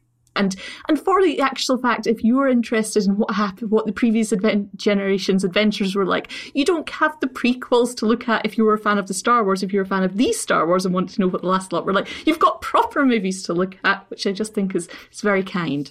Don't don't don't you know, Liz, that the entire prequel is in fact full of rep- the prequels are all replete with. Oh, please don't, don't. definite Not ring homages theory, no. Sorry, I, sorry. I'm Sorry, waiting for them to add like BB-8 rolling through the back of the prequel or something. Oh, wow! Oh please stop. I really liked that Ren wasn't, that they didn't even try to make another Vader. Right, he's a he's a Vader wannabe. Yeah, That's well, the best exactly. part. Yeah, he's a Vader fanboy. Yeah, Yeah, but that must have been fanboy. so tempting for he's them. he's you know, basically cosplaying as Darth Vader. yeah, I, he's kind of a like a personification of the writer's frustrations of how am I going to live up to Vader. right? Yeah, yeah, because you can't, you you can't, and so I think it's great that they just steered away from that completely. Because let's face it, if they had tried to make you know, a sort of Vader alike, they'd be getting criticisms, probably from the same people who don't like Ren, um, that they failed to make somebody as imposing. Oh, you well, you'll never make somebody who was as iconic and imposing as Vader. It's like so they didn't even try, didn't Yeah. even try, and instead make somebody really interesting and very very well performed i thought i'd never i had no idea who adam driver even was i've never seen girls never heard of him before it's only in the last couple of days that i've heard you know learned who he was and i thought he was brilliant he's he's great in this. I, I thought the best analysis of, of Kylo Ren as a character. Um, I read a review uh, that my friend Matt Drance posted somewhere, um, and he mentioned how in some ways Kylo Ren is kind of the embodiment of all those people that we were just talking about who are so annoyed Yeah. with Rey, and like he's he's essentially kind of a troll, right? Like, and there is almost that element at the end where he tells uh, you know, does he tell? Is it Finn or Rey that he's like, "That's my lightsaber," basically with with Luke's original lightsaber? It- it's when And- finn has it yeah yeah, and he's like, it's, it's like you know, there's an, almost an element of possession of that. Like, no, you're not. You're not a You're real just a fake Star Wars Jedi. Yeah, you're just yeah, fake Jedi boy. Uh, and so I I think it's great that he is kind of like, in some ways, that is sort of the manifestation of of menace and villainy in our in our society today in the same way that like you know i think back to when you know in raiders of the lost ark where, where spielberg is using sort of the nazis and how the nazis have become shorthand uh, and you know obviously the empire borrows a lot from that iconography and stuff and and we don't and necessarily even more so Right, right. And we don't even we don't necessarily have that as something that's a, you know, the kind of threats that we deal with in the in the world today, right? There isn't like that sort of, you know, Nazi party German sweeping Europe thing, but there is menace and and just sort You of have Trump. ve- yeah, not not to make this a political podcast, but there is menace and venomous acts like the internet and like just the sort of like that that prepossession with like I'm right, you're wrong. I don't know that whole egotism. It is whiny teenager in him is like so much of the menace that we face these days that in some ways it, it makes a better resonant villainy than that than that retread of the original would. it's a more modern villain i saw somebody refer to him as mra sith Yeah, yeah, you could do worse than that. That's pretty hmm. good.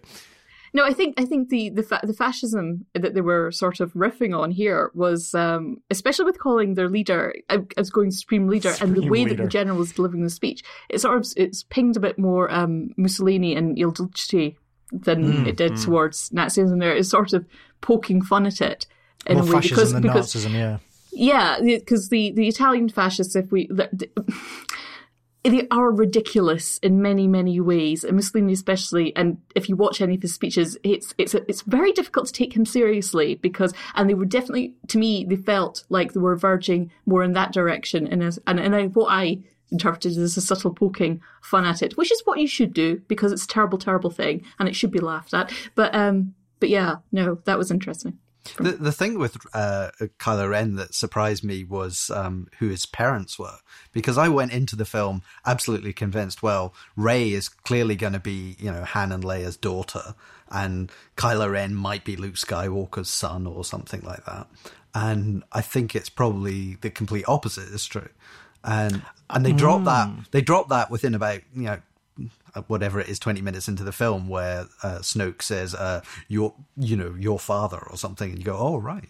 Yeah, it says uh, she's. It's when Rey's escaped, and it's like escaped with the help of your father. Yeah. In in the Millennium Falcon with your father Han Solo. It's like, oh, okay, let's lay all our cards yeah, on the I- table. almost offhandedly, which was kind of odd for me. It wasn't like there's no climactic reveal there. It's just like it's just like oh BT Dubs. But I think that I think you're right that that's a good subversion because it means we don't have the whole "I am Yeah. your father" thing. You know, sort of because people would have been expecting that. I am your son. It's Yeah. another way again which it does it is interpreting and, and reinterpreting the original trilogy in its own way for the new generation type thing. Which I wish someone would just go through all the points where it does that. Oh, I I'm find it sure somebody will. fascinating. They're, the, the, I find it fascinating what they've chosen to do with with the effectively the the characters in the legend this time round. As soon as somebody gets hold of a DVD copy, I'm sure that they will do exactly that. um, so, so uh, segue: Rey's parentage. Is Yeah. she Luke's daughter? oh, I daughter. wanted to be Luke's or- daughter. Well, No, or I- is- I want her to is she not Han be. and Leia's daughter. I want her to be not be anybody's daughter. Well, so I be would actually prefer that as well, but I think it's fairly clear from all the emphasis on her, about her family and lineage that that's not going to be the case. I mean, if she's Han's daughter, I mean, the, the phrase that popped into my head was, "It's your kids, Han. Something's got to be done about your kids." oh, when Christopher Lloyd shows up, this movie's really gone off the rails. yeah, but um, I think, I mean, just with the, the handover of the lightsaber uh, in in the last scene, there seemed to be, you know, I don't know if Luke was going, "Hmm, she looks vaguely familiar." Um, that I abandoned her on a planet. Uh, Oh, I thought he was saying, I must look as much like Alec Guinness as I can. Yeah, well, that's what I was thought. I thought too is that I think there's a resonance in the story of her being so much like Luke in her upbringing that makes it a little too over the top if she is also Luke's actual daughter.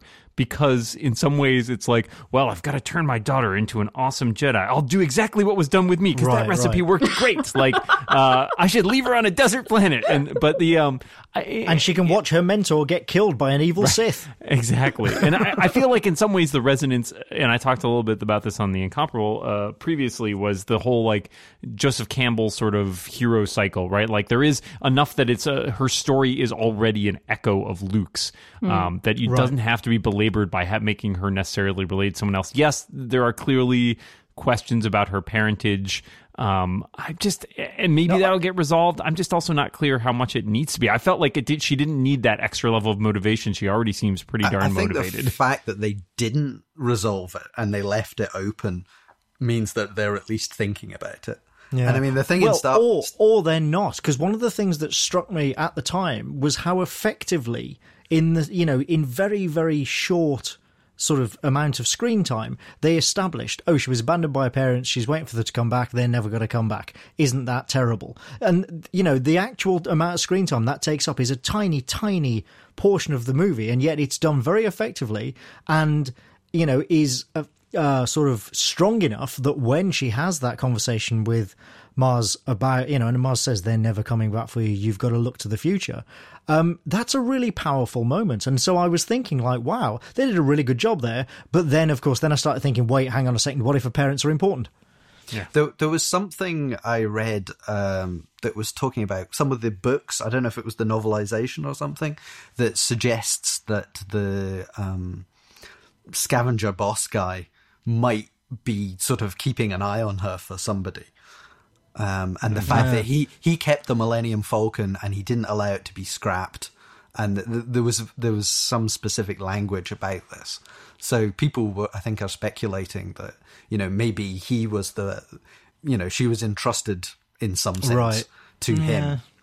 Maybe I, I actually feel really bad about all the transmedia stuff because loads of my friends in the industry are like doing that stuff, are working on. You know, I've got like, Kieron Gillen is doing the Vader comics, Greg Rucka's doing novels, Jason Aaron is doing some uh, like prequel comics, I think. Um, and you know, I, I just feel really bad because the ho- like I said, I avoided all spoilers, so I did hmm. not read. I have not read any of that stuff, and I normally, I'd normally try to read everything written by my friends. but I've been like, "Have you read that? No, sorry, sorry, not getting that. No, because I didn't want anything that could even risk even a hint of a spoiler. So.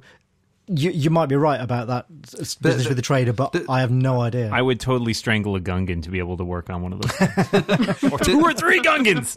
There was something that the other thing was that the that character, the Unkar Plut or however it's pronounced, um, apparently there were more scenes that were shot with him, and there was one Yeah. where Chewie rips his arms off. Whoa! And clearly, Did he beat him at Holochess? and somebody must have said, "Hmm, do we want actual dismemberment with Wookiees?"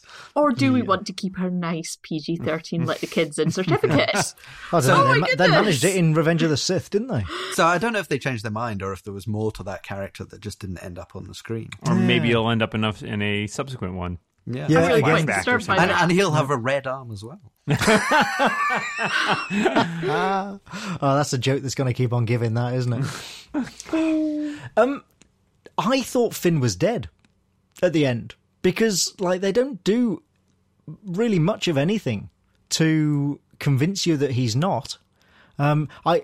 Uh, I only noticed again at second time watching that he is breathing ever so slightly in that final shot where she kisses him on the forehead and says, "I'll, I'll see you again."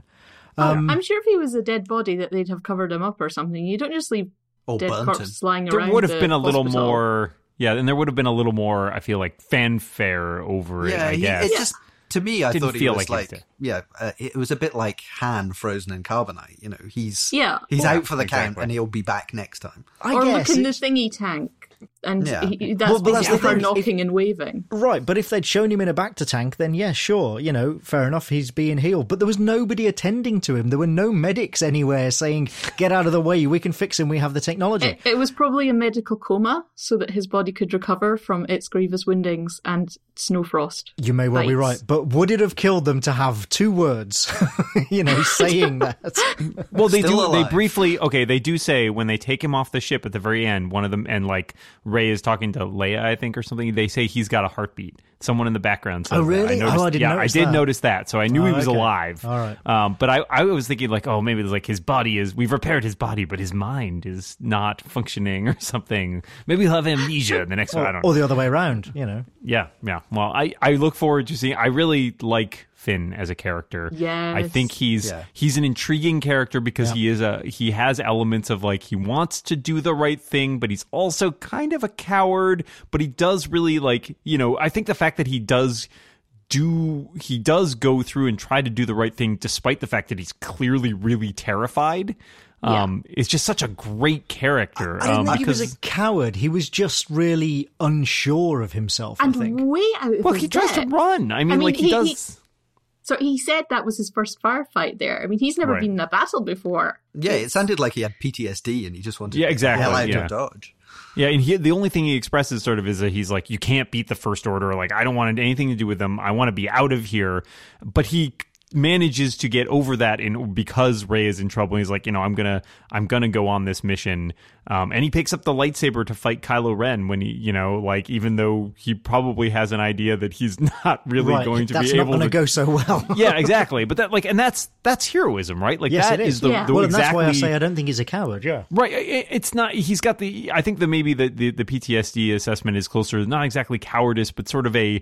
You know, he's he's got fear, right? Like he's conquering his Right. fear, and that is also a great uh, beat because it is such a bit of the. Even if he is not a Force user, that is such an element of the Jedi code that there's almost something to being a Jedi without the Force powers, right? Like you know, it's like the super. It's like when you have superheroes who don't have powers, and they're like, you know, I'm going to do this anyways because it's the right thing to do, even Right. though I don't necessarily stand a chance. Um, but I loved he- that he wasn't immediately self-assured, and yeah, just Oh, sort yeah. of you could see him getting to grips with bits and getting overexcited. And when he's getting up in Phasma's face, I'm in control now. Dial it down, kid.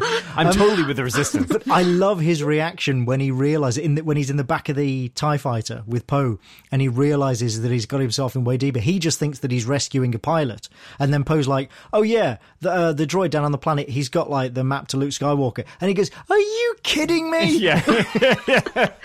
His comic timing is amazing, and there are so many good jokes as well. I really which- liked the, the sorry, I really just I really like the scene where he's basically negotiating with BB-8 not to sell him out. Yes. yeah, yeah, yeah. yeah. I know it's wonderful because he's the only one talking, and yet we know exactly what BB is saying. It's beautiful. My favorite one is is that when he is like, "Why does everyone want to go back to Jakku? I don't want to go back to Jakku." Well, they really hit a gold mine in terms of I think the casting on all three of those major oh, characters. Oh, yes. Yeah. who are just who are just perfect. And you know, it's it's really I think to the strengths of J.J. Abrams and his team that they are they are really good at casting. If if any if you want to take one thing away from this, the Star Trek reboots, they are really good at casting. That Uh, is actually a very good point. Yeah, and 'Cause I it- think that they, I think they chose really well with both Daisy Ridley, who is a who is a huge find, right? Like she is, Yeah. Oh, yeah. she's Yeah. been basically nothing before this, and she just sort of, she totally owns that. John Boyega is fantastic. I really love him. Oscar Isaac, who is already sort of the, he's the Harrison Ford of this He- bunch. he's another already one that I'd never even heard of before. yeah, I well, I knew him. He had been around. He did a Coen Brothers movie a couple of years ago. He had his star was definitely on the way He- up. I he's think also he's, in Ex Machina with um, right. I haven't seen that yet. and he's in the next X Men movie too with uh, Domhnall Gleeson, who plays Yes, yeah. uh, General Hux. Um, and so I feel like he's the he's the Harrison Ford of this trilogy, where it's like he's the most well known, the most well established, maybe not a huge star yet, but like clearly on the way up. Whereas the other two are are much less known, though John Boyega does have a, a couple features under his belt. Um, but they're just all three of them have tremendous chemistry. Um, they're all charming. Uh, they're all charismatic. They all do great jobs with their various characters. And I just, I'm so excited. Like, I feel that's, if nothing else, Star Wars rests so heavily on its characters that I feel like the idea of if you took out like a like if you had action figures of these guys and you were like you're a kid and you're playing with action figures they all have such defined personalities in a way that so many action movies i feel like well i'm just you know i'm archetype template number one. I'm archetype template number right, two. characters become ciphers, yeah. yeah let's go on an adventure. And it's like in this case no these guys have defined personalities and defined traits that like if you were like sitting down and like making up stories about them in some ways it does start to write itself because they have these characters already you know defined for them. So i I just uh, just that was the biggest problem with the prequels for no for was the lack of characters. The Oh, yeah. lack of characters. no one is a character in those movies, and so that is so refreshing. Lo- lots of characters, not a not a single personality between them. Oh gosh. yeah, no, it's it's terrifying. Thinking about it. Kids But, um, playing. Um, just occurred to me they're all going to be trying to do the Kylo Ren voice. You know, like we all did the. I am your father. For Vader in the playground, they're all going to be trying to do Kylo Ren. How do you, unless you've got a distortion pedal to hand, how are you going to do that? Because it's massively overdriven and a slight touch of distortion on it. Yeah, I thought it was very easy to understand as well. Like unlike Bane from uh, Batman, yeah. uh, but it was it was a similar kind of effect, but it, it was just done so much better. Yeah. But it is kind of, um, if you go back and listen to like early 90s industrial music, you know, Ministry, Nine Inch Nails and stuff, that's what that is. That's singing through a, a distortion pedal. And this was clearly filtered through the same kind of distortion and overdrive effects that you get with those pedals. So how kids are going to try and emulate that, I don't even want to think. They're It's probably there's probably an iPhone app for it already.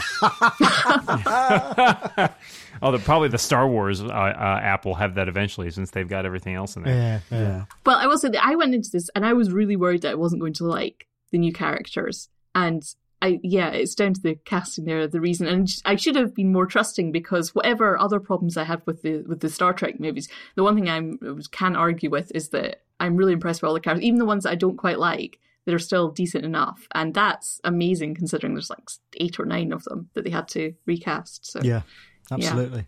we haven't mentioned Leia at all very much. Right. No, that's. Which- I was pretty excited when I heard this. Oh, this was the I, I picked up a handful of very very minor spoilers before we went in, and one of the things was I knew that she was going to be General Leia because I watched that interview with her or that was with the doggy um, on that American show with the thing, the amazing interview, Yeah, and um, and it was just so exciting that she gets to be a general. And the the way they defined her her character there with the, the relationship between her and Han and we instantly knew exactly what happened to it despite it being 35 years. A picture of it was built up just like the um the, the picture of uh, Rey and her past so quickly in just a few lines and yet it fills it all in and you can undoubtedly fill in with novels or something at some point. But I leaving it to imagination is they do it very well. And having her um, return, saying she says something like return to what she does best, and this is what she finds satisfaction. Her life calling is resistance fighting. Right, It's just oh, that's brilliant. being a guerrilla. Yeah. It, it was kind of great because I was thinking about that today actually, and thinking how in all the expanded universe stuff that came before, she's always positioned as much more of a, a diplomat, a politician, uh, you know, a leader, but someone who is much more on the civilian side of things.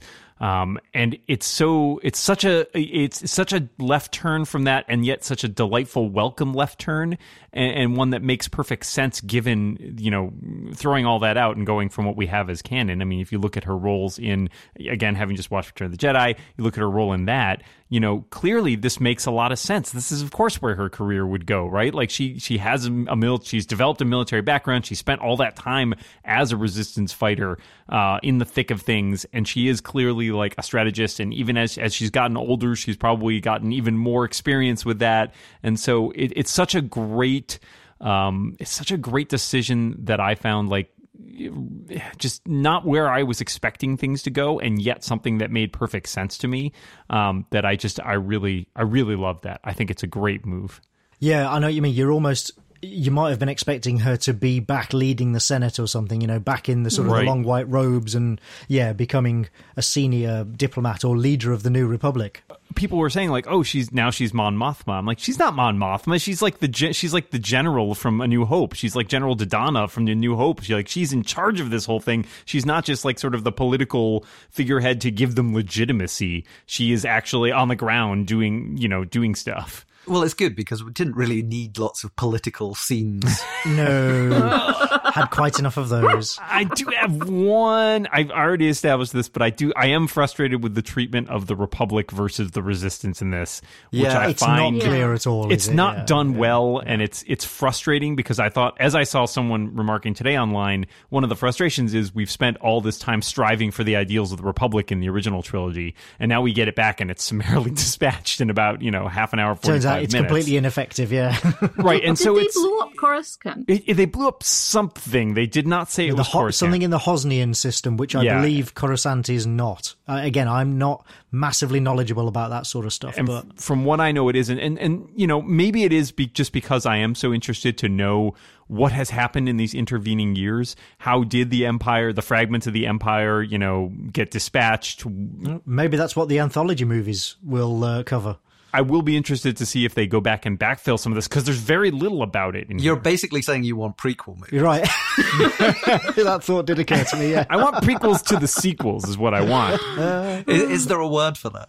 Yeah, and and there is I, I I really like you know sci-fi politics intrigue. I'm thinking of like stuff like I'm watching The Expanse now. I read all the books on that, and I think there is a there is a cool, interesting Star Wars story to be told in that, and stuff that I think was done well in some of the expanded universe stuff before, But with not in sort the of core political things. story. Doesn't need to be done here. You know, it doesn't fit in a two-hour movie necessarily, but it does feel kind of. It was oh, the one thing that I felt sloppy because it didn't really make sense. Why is the Republic backing a guerrilla arm? Why do they Well, not have control? Yes, But, so yeah. secretly that everybody knows, and so we're going to blow up the Republic anyways. We can have like a 20 part House of Cards style series that just would explores totally the whole political I wouldn't put it past them. really sign me up. I'm them. on board. Snoke, the Supreme Leader. Speaking of the First Order and the Republic and all that. George Lucas get to name him or something? Oh, yeah. We've all been snookered. uh, our mutual friend Moisés Chiullan has a theory that he might be a not dead Darth Plagueis. I, I don't. I Which think is a really- Darth Plagueis. Plague- Plagueis is the one who um, he was Palpatine's mentor.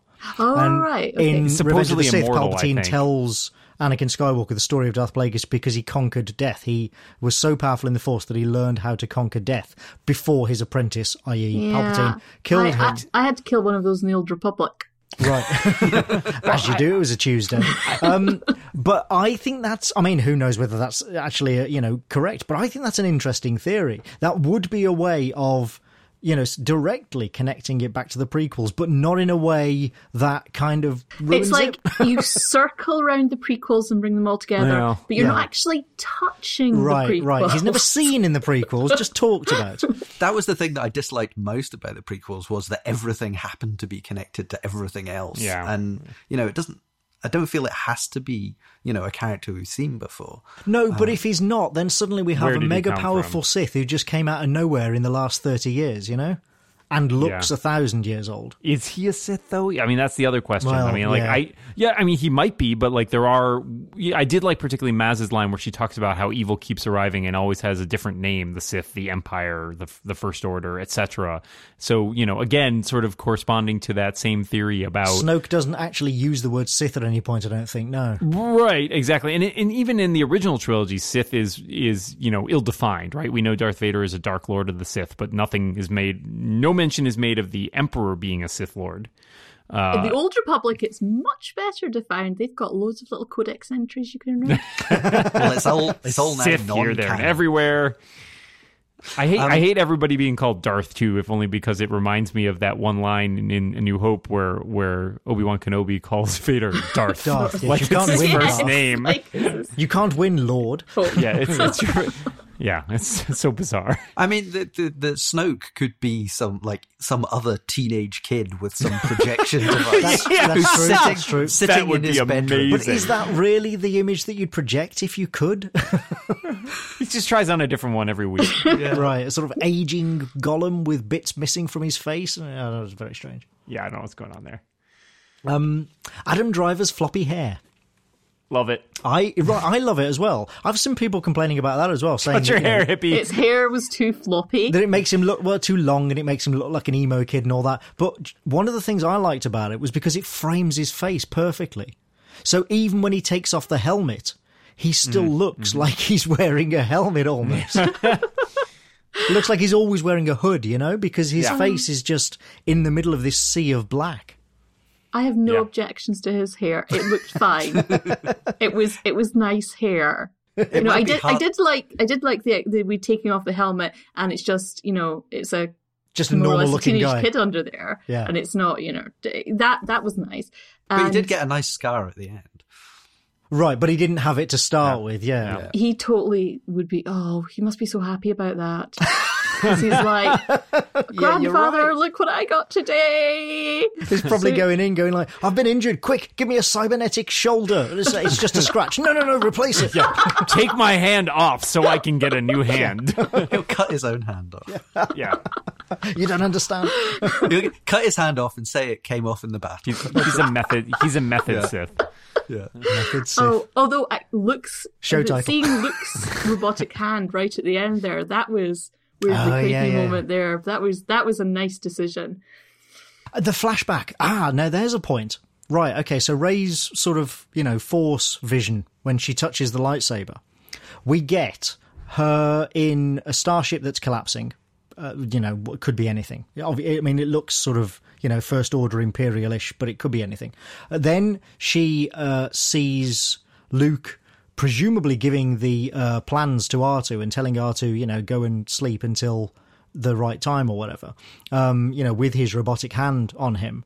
And then you get the Knights of Ren thing. And it's really, that's the one part where you're like, is this a f- vision of the future or is it a flashback? Because it's really hard to tell which that is, you know? I assumed with the Knights of Ren that that was basically his classmates from Well, that's what I thought. Uh, Jedi but I- Academy. But I've seen people since saying no, no, the, the, it's a it's a vision of the future, like, and she, you know, of her fighting the Knights of Ren in the future. may still be his classmates. Hmm. Well, yeah, yeah. So uh, his I just posse. wondered, yeah, you know, is there a consensus on this? Because I'm really confused now. I, I don't know enough about what people have been saying about it, but I've definitely I also thought it was maybe his his fellow classmates being trained by Luke. Although at that point you wonder a how many trainees were there, and b how many of them went bad. Right, right. Um, and so And Luke there is was saying, "Stop wearing the mask." I told you, don't wear the step mask." one. Well, and that whole si- that scene does start with Ren killing somebody with his, uh, you know, cross lightsaber, but it's impossible to tell who it is.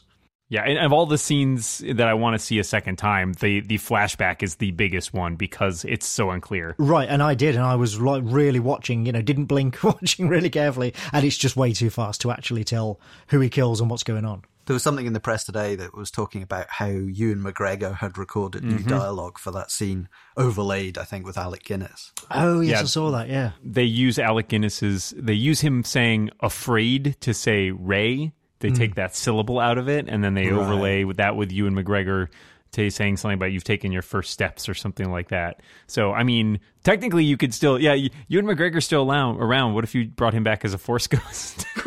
right. Yeah. Well, that, that was my question: is where are all the Force ghosts? Because why does nobody show up and say, you know, oh by the way, well, they only show up it when there's a going?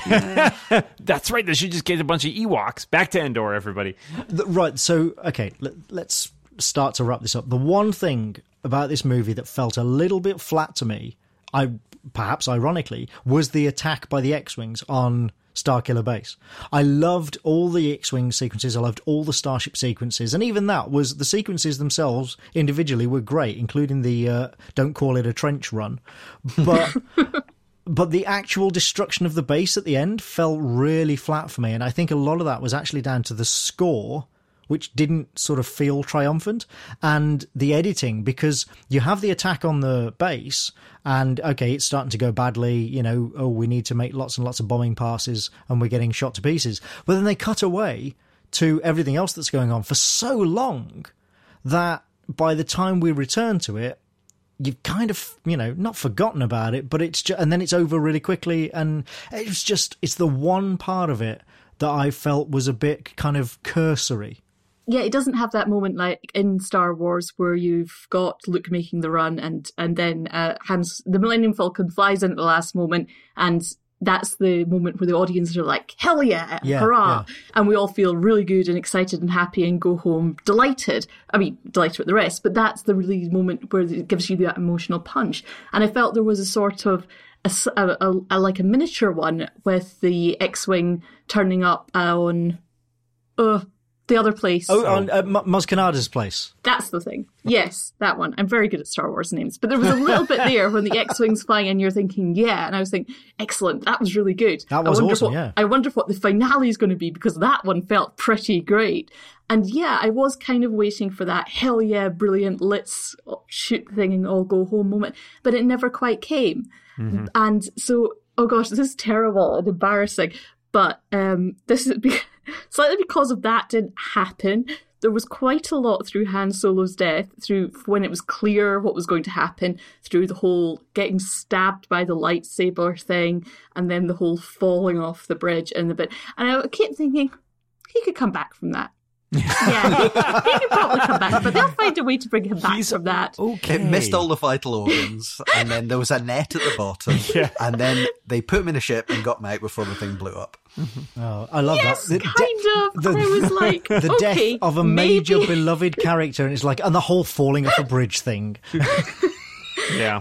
and yeah, and I finally, by the time that I had accepted, you you probably weren't actually going to bring him back. Then everything had exploded, and I was like, oh, okay.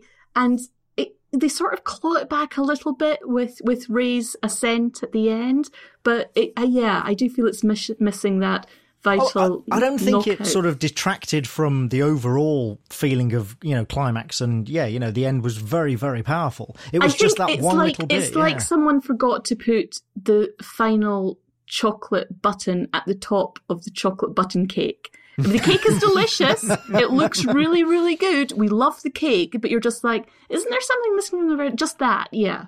That's What, what I I what I was thinking was, you know, so population of original Death Star was, I think it's about three hundred thousand people, and this thing was, you know, a planet a hundred times the size or something. Right.